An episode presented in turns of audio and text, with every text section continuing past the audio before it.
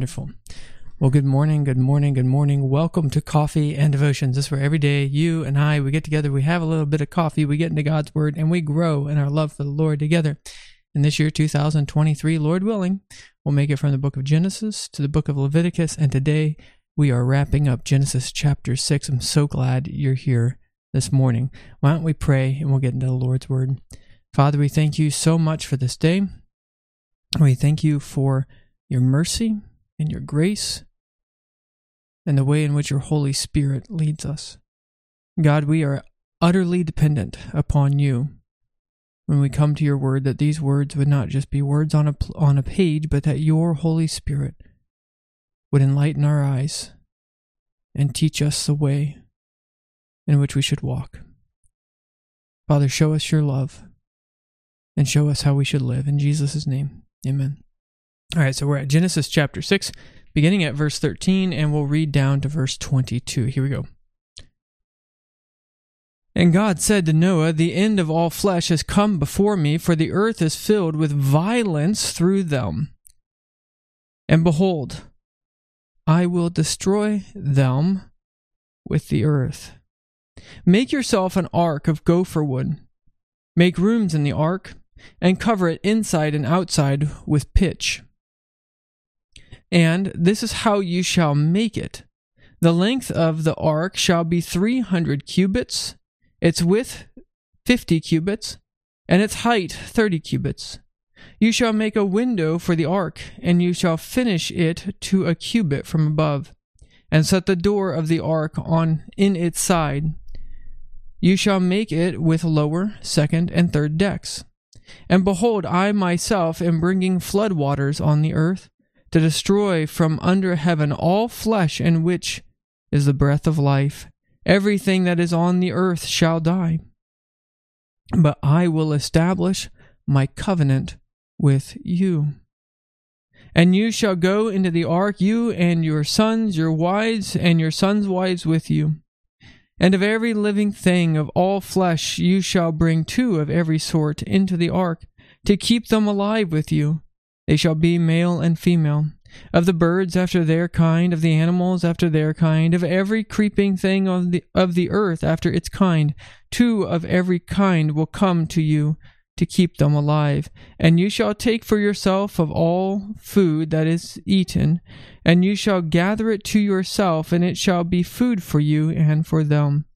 Thus Noah did, according to all that God had commanded him, so he did well, we need to ask ourselves A, what's this about? B, what's the best verse to summarize this? And C, what are we called to do in response to these words? So, what is this about?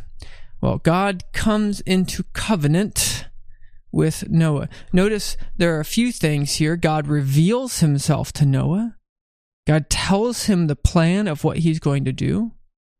God comes into covenant with Noah. He tells him that he's going to save and God gives the instructions for how this is going to happen the building of the ark, its dimensions, the bringing of the animals, the procurement of food, the placement of the door, all these types of things the Lord reveals to, Mo- to Noah. And so, at a base level, this is just God saving. Uh, this is God revealing and yes, that's true, right? And there's all sorts of things in here that we can get into speculative stuff. You know, like uh, there's nowhere in the scriptures that it's told us it's rained. Actually, beforehand, it's told us that it hasn't rained. And so uh, it's possible that at this point, Noah's never even seen rain.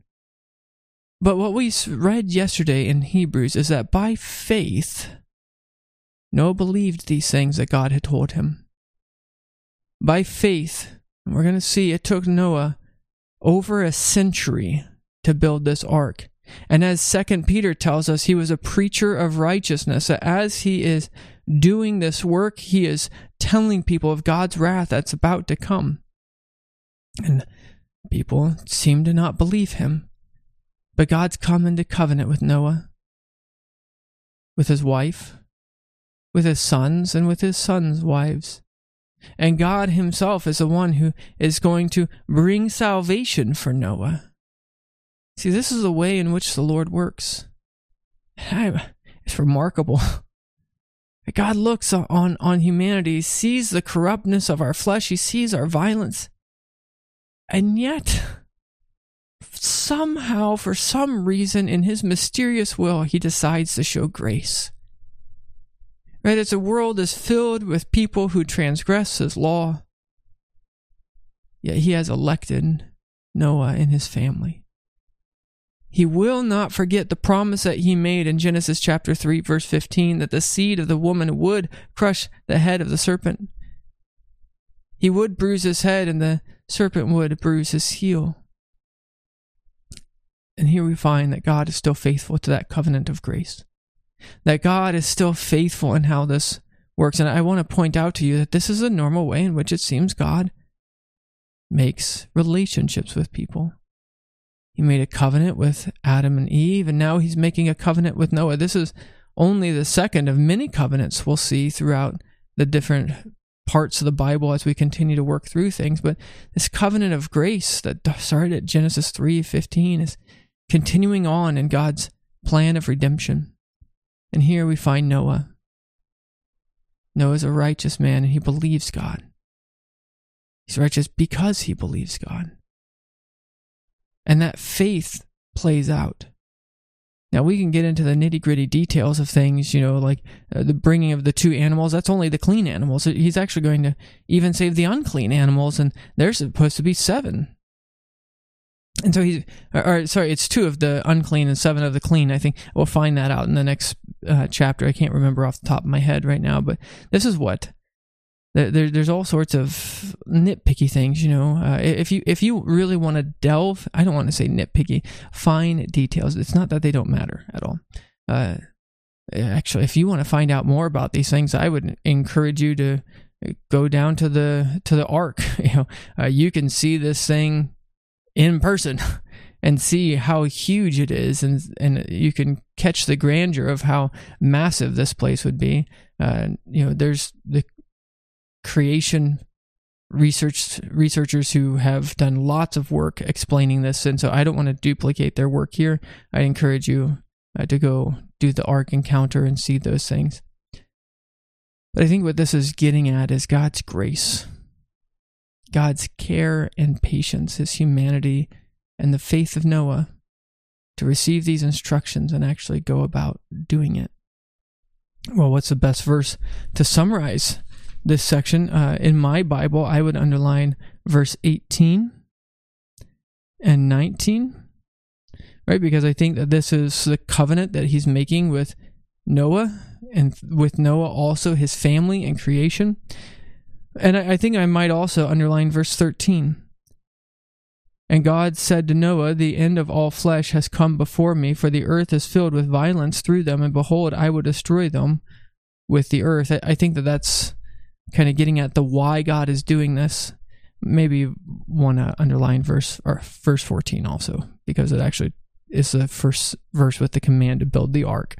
Um, so 13, 14, 18, and 19. Let's say that's what I would do in my Bible. Maybe you're more concise than me. What would you underline in your Bible? We'll ask C, calling.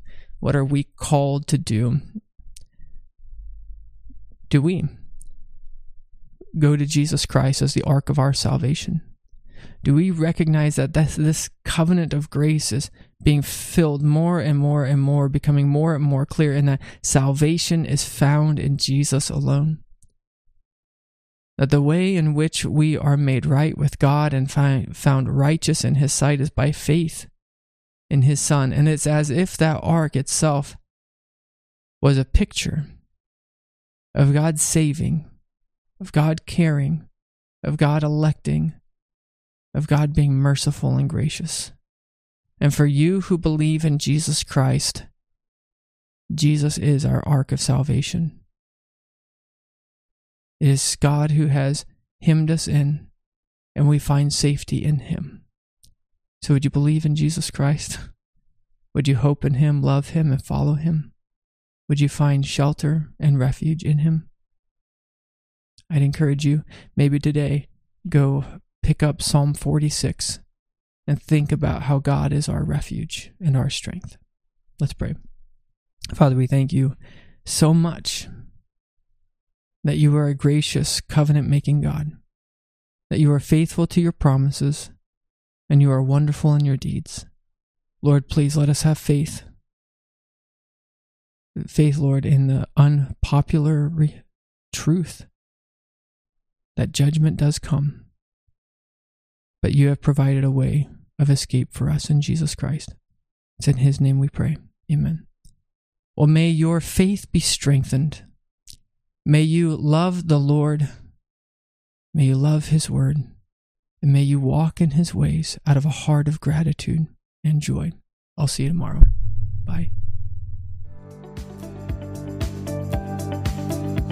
Thanks for listening to this week's message from God's Word for You, a ministry of Sharon RP Church in rural southeast Iowa. We pray that the message would be used by God to transform your faith in your life this week. If you'd like to get more information about us, feel free to go to the website, sharonrpc.org. We'd love to invite you to worship with us. Our worship time is 10 a.m. every Sunday at 25204 160th Avenue, Morning Sun, Iowa 52640. May God richly bless you this week.